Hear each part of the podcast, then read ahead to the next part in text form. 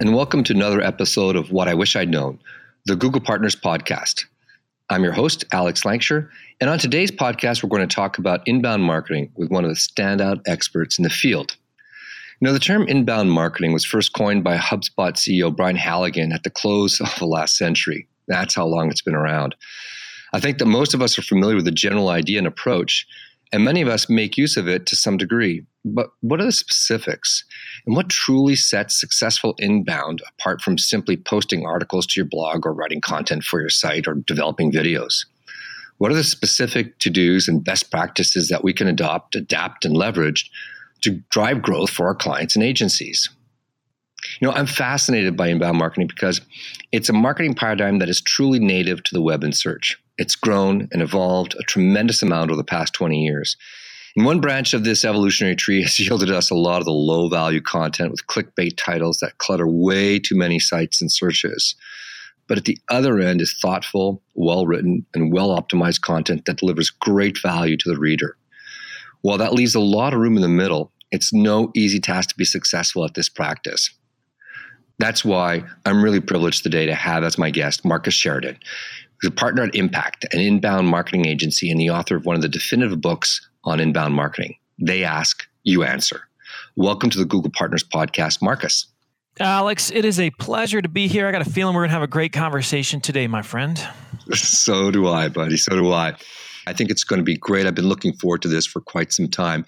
Maybe you can give us a little bit of the backstory, because I, I think you started out in the pool business. So how do you go from the pool yeah. business to inbound marketing guru? Maybe you can share that with our listeners. Yeah. So here's the here's the quick story. I started in two thousand one a swimming pool company with two friends, literally at the back of a pickup truck. And so we, you know, we just tried to grow the business, and we did somewhat, and we were just chugging along until two thousand eight. In two thousand eight, of course, is when the economy collapsed. Yeah. And we were in big trouble. And within forty-eight hours of the crash, we lost a quarter of a million dollars in business. You know, people that said they were going to get a pool, they couldn't get the pool because they didn't have any confidence in the economy. And by January of two thousand nine, we were literally looking over the edge of bankruptcy. I'd been overdrawn my bank account for over two weeks.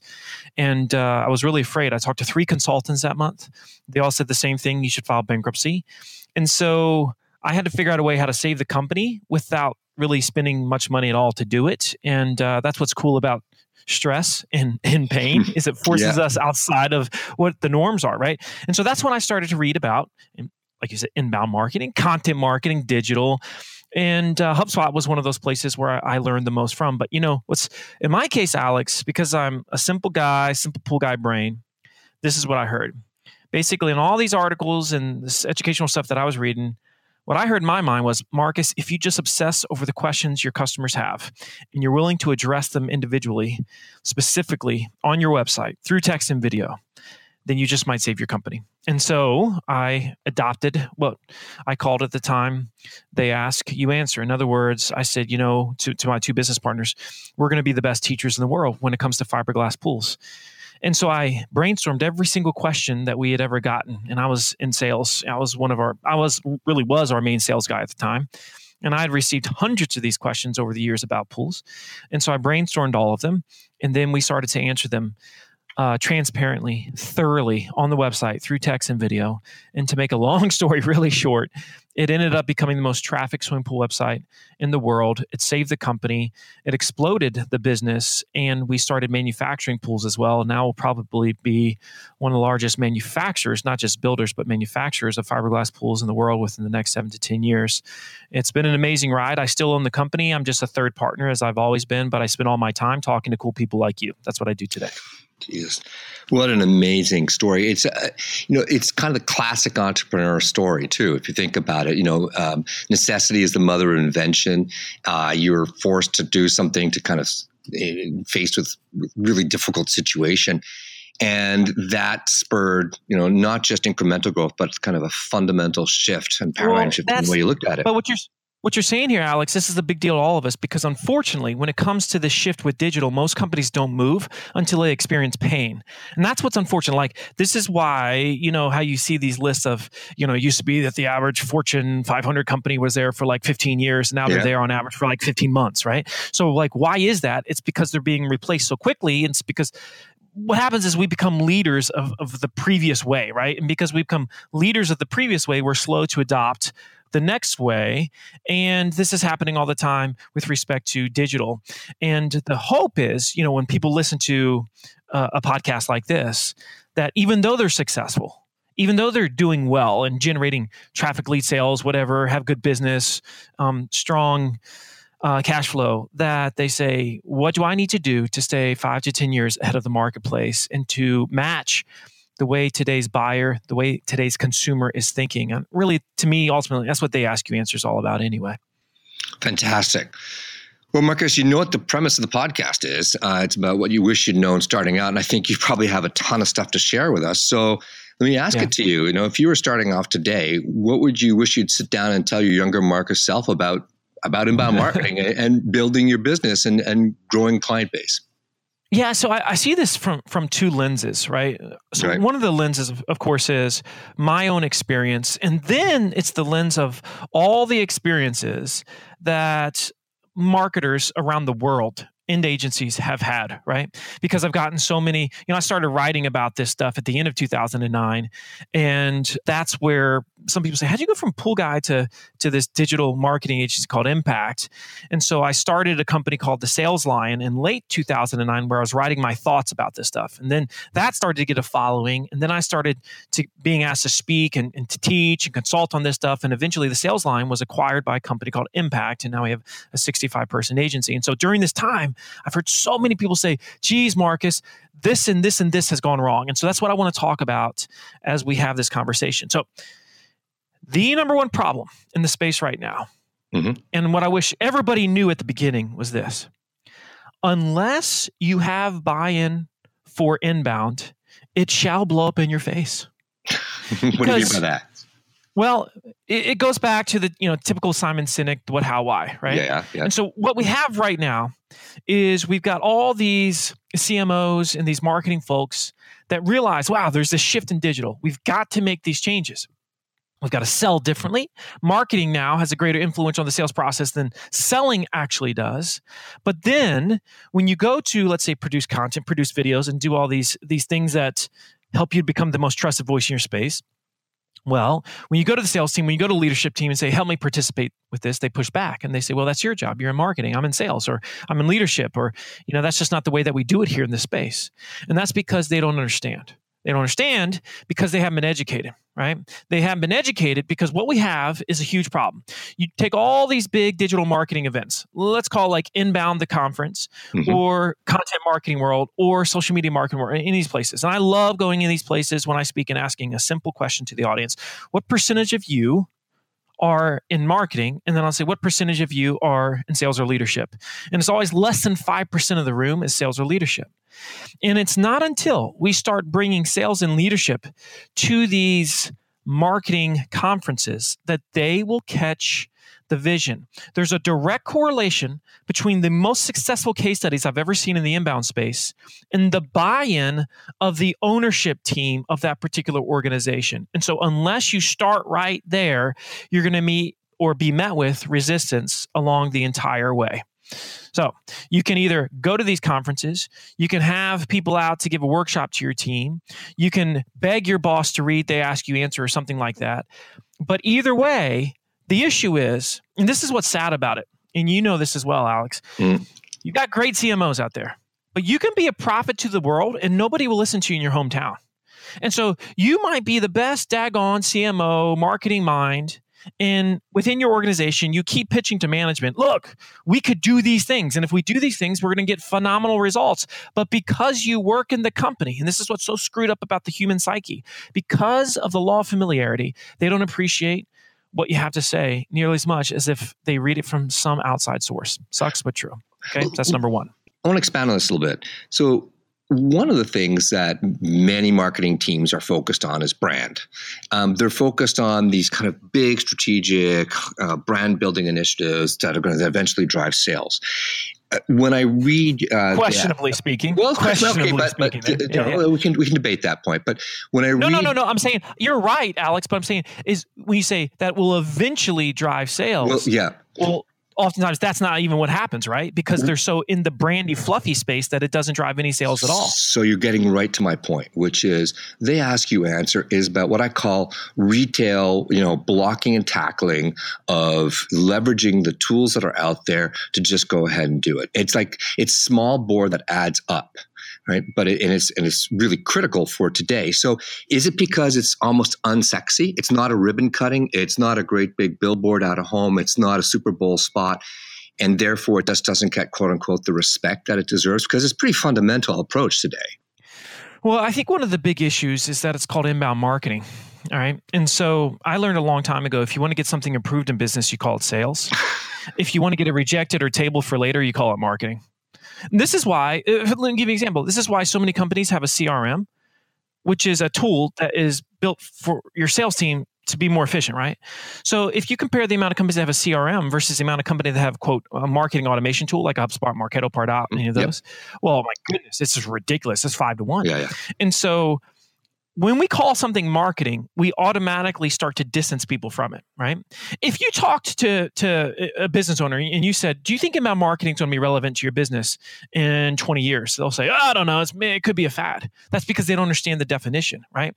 Inbound is about becoming the most trusted and therefore most attractive voice in your space because you constantly give so much value to the marketplace.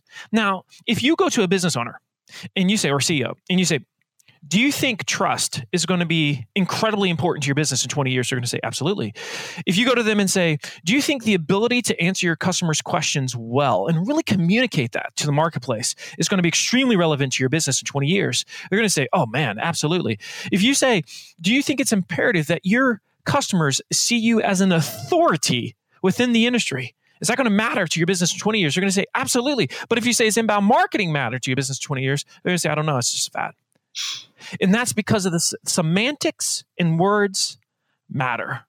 So many people told me, dude, I read They Ask, You Answer, and I really finally got it. And that's because it wasn't written like a, quote, marketing book. It didn't use marketing words. It's written from a sales lane. Everybody gets sales that has a business. Everybody gets sales. And so if you start with sales, because inbound ultimately is a sales methodology that happens to include marketing principles with it. That's what it is today. And if you can help people see that, you're going to get the buy-in that you need. Your sales team is going to want to join in, and it's going to be really, really fun. But otherwise, you're going to be met with resistance. Fantastic. Okay, what's your point two?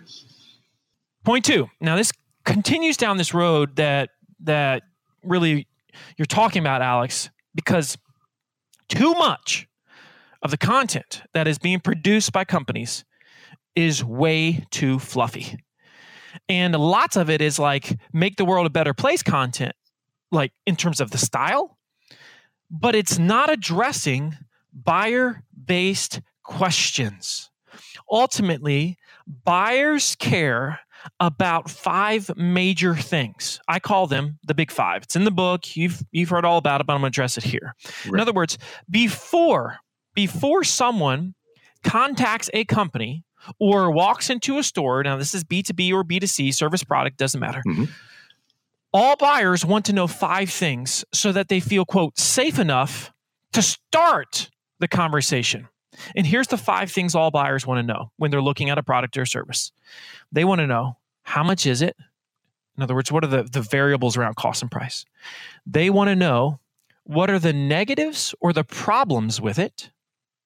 They want to know, how does it compare to everything else that they're also looking at? In other words, versus or comparisons. They want to know what everybody's saying about it, reviews. And they want to know what the best it is. In other words, what is the best, whatever that thing is that they're looking for. So we've got cost, problems, comparisons, reviews, and best. Those five subjects right there, Alex, mm-hmm. literally move the economy in the way that we search. It doesn't matter if it's a restaurant or if we're looking for some vendor, for some piece of rocket part. It doesn't matter. It's the same deal. That's how we research the marketplace. And here's what's crazy. Here's what's crazy. Most companies don't talk about those five things. Yeah. Not unless they're addre- they're being asked directly in the sales process. And so when a company understands content that moves the needle in the way buyers think. And that's really what They Ask, You Answer is, right? It's just, what do they want to know? What are their fears, worries, issues, concerns, questions? And are you willing to meet them where they are? And so you take all these things that you sell. So what are the most common questions we get about cost? What are the negative questions we get about? What are the problems, the issues, the concerns that people have with it? What are people asking you to compare your product or service to with the other, let's call it brands or technologies or widgets in the marketplace? Are you willing to address those in your digital content, in your messaging? Because here's the deal. If you're not willing to address them, well, no, this, somebody will. And so this is a choice that we all have. L- let me give you a really, really simple example. Yeah. People, people used to ask me all the time when I was a pool guy, they would say, so Marcus, um, you know, I'm looking at your fiberglass pools, but I'm also looking at concrete pools. Tell me, why should I choose fiberglass over concrete? Now, here's what's crazy. This sounds so unbelievable, but it's utterly true. Almost every pool guy has gotten that question, fiberglass versus concrete pools. But yet, when I started this process in two thousand nine, almost nobody in the world had addressed that question on their website. And here's what fiberglass pool guy was thinking. This is their justification, Alex. Fiberglass pool guy saying, okay, our biggest competitor is concrete pools. And so this is how we're going to deal with the problem. We're not even going to talk about them on our website. And if we don't talk about concrete pools, well, then maybe nobody will know they exist. The dumbest logic in the history yep. of the world, and every company in every industry suffers from this. Like, it's just really, it's, it's, it, this is, we tell ourselves these things when in reality, buyers aren't dumb.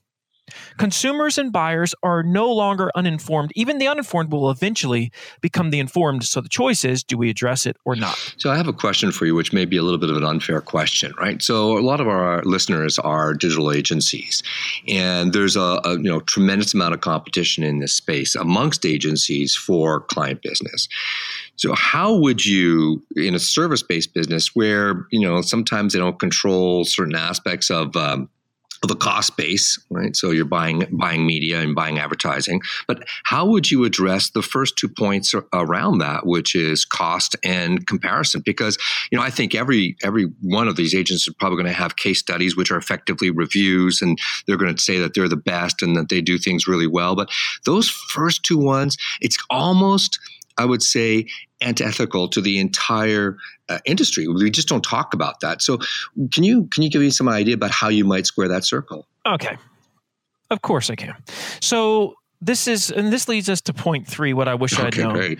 Because, it, which is every company should be talking openly and honestly about money, about money.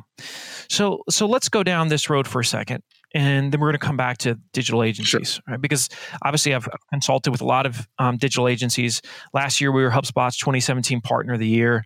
Lots of these partners ask, you know, email me. It's like, dude, Marcus, how do I handle this? Or how can I grow my business here? Da, da, da, da. Okay. So let's first just look at how we are as humans and as buyers. So if I ask anybody that's listening to this, have you researched online how much something costs? Let's say a service or a product. It's the same thing. And please, if you're listening to this, don't fool yourself into thinking it's different. Because when a buyer is going about making a buying decision for a service or product, it's fundamentally the same psyche that goes into it. And so everybody has researched online how much something costs. Everybody's listening to this. And so when you can't find anything about cost and price of that service or product, when you're researching online, what is the emotion you experience? Well, the emotion we all experience is frustration. So in that moment of frustration, we have some choices. We can either keep looking on that website and see if we can find the answer we're looking for. That never happens. We don't do that anymore.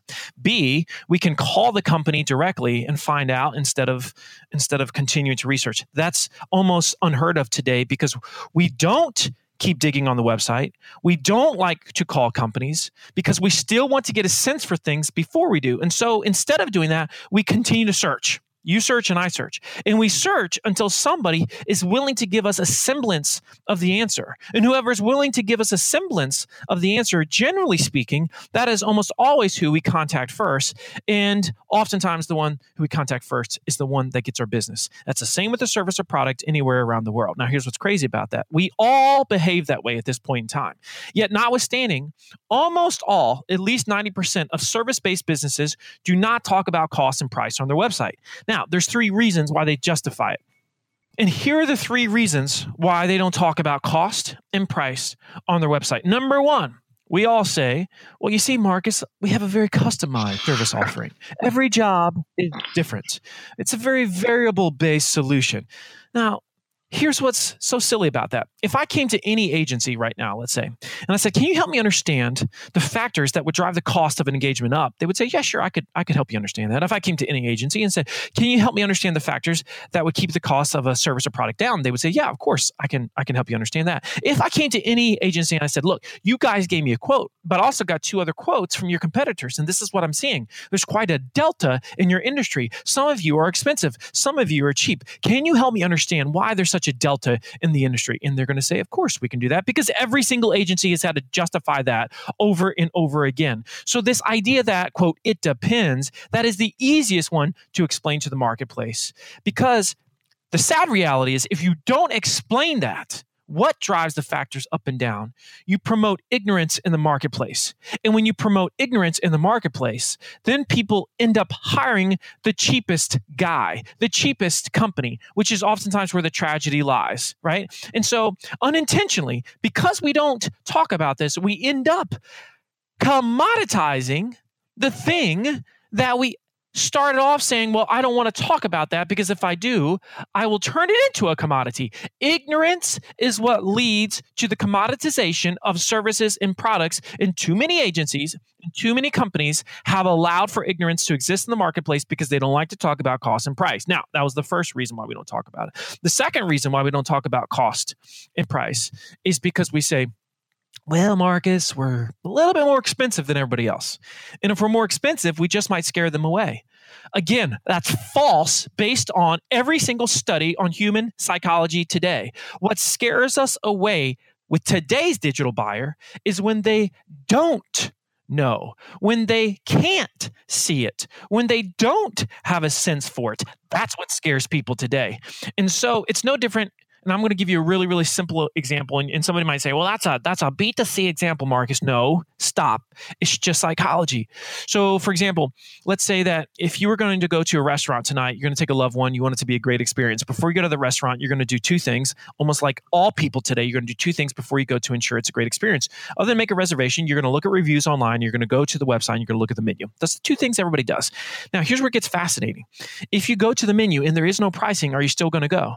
Now, what we have found over and over again is that eighty percent of people won't go at that point. And it's not because they can't afford it. It doesn't have anything to do with money. It's the fear of the unknown. The moment they left it blank, they planted a seed of doubt. And so you chose the route of least resistance, a place where you could have surety.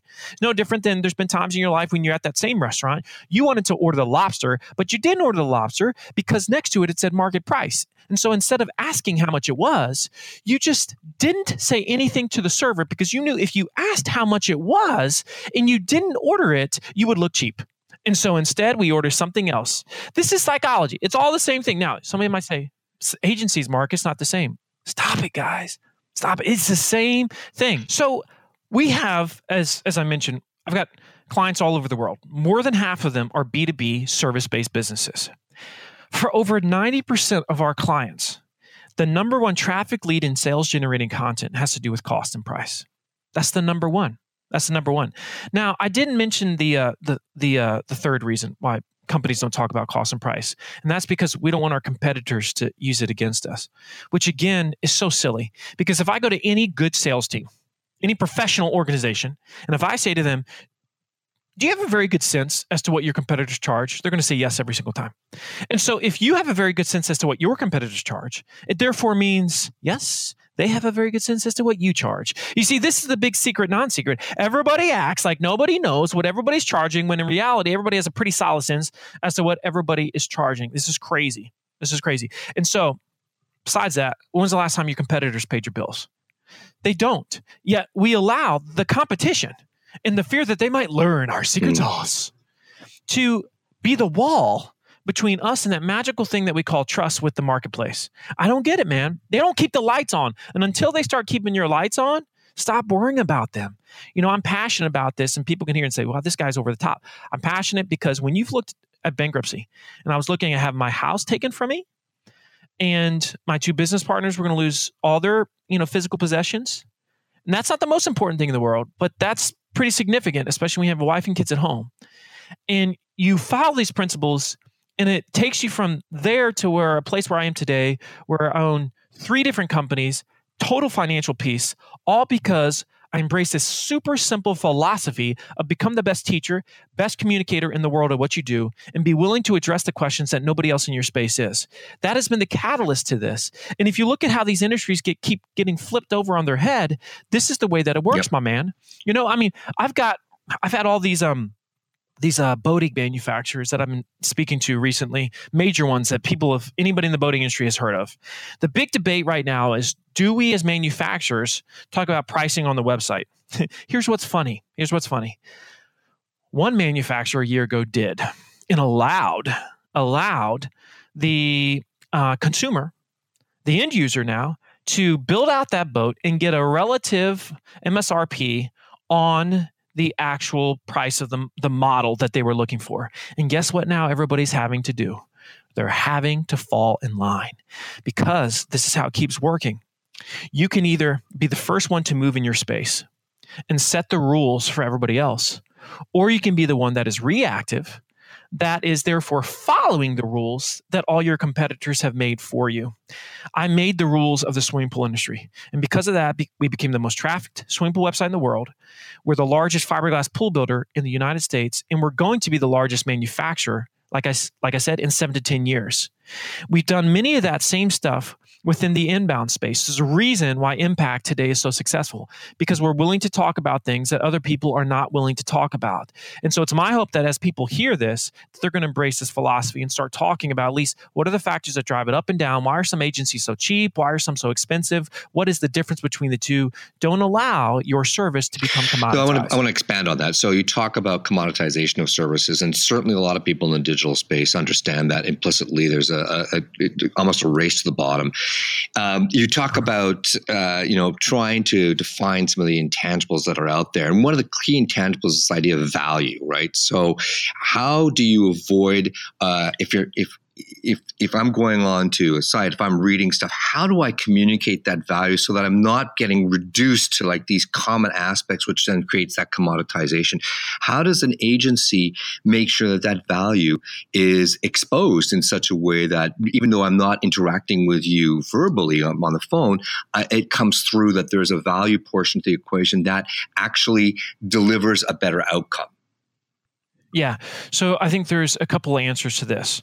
Number one is point number four that I wish I would have, right? Which has to do with video. And we got to talk about video here in a minute, because that's just a big deal, right? And this will transition okay. us into that. But number two is you can't assume that people understand that thing that you sell and what makes it more or less expensive. And the moment you stop assuming and bring it down to its To, to its most basic, then people start to get it. Let, let me give you just a really silly example here. So let's say that you have a, a digital mm-hmm. marketing agency, and one of your services that you offer is content production for blog articles. Okay, the most basic stuff here. So there's a million and one outsourcing sites that will produce content for you. But what does that look like? Does it include a full-on interview with your subject matter experts? Is it guaranteed to be at least a thousand words? Because pretty much at this point, most blog articles, if you certainly if you want them to rank on page one of anything, they have to be a thousand words or more, because that's what the average number one ranked um, page is in search engine results, right? So that with our clients, almost all their content is above a thousand words, right? This is like the bare minimum of seven hundred. Most of these outsourcing places you go to, four or five hundred. Does every single article include the right S E O, the right best practices, the right internal linking structure, the right calls to action? Does it include all that stuff, or is it just flipping words and that's it? Does every single article that you produce have some type of customer experience or case study integrated into it, so that the person that's reading it can see it and apply it to their own situation and their own problems, right? Like, there's all these things that take something from a C article to make it an A. And I mean, I just touched on a few of them. And so, do you take the time to show your prospects the difference between the two? Do you allow them to say, okay, here's your choice. You can have five hundred word articles that look like this and they sound like this, and they're fine, and they're going to cost you seventy-five bucks a piece.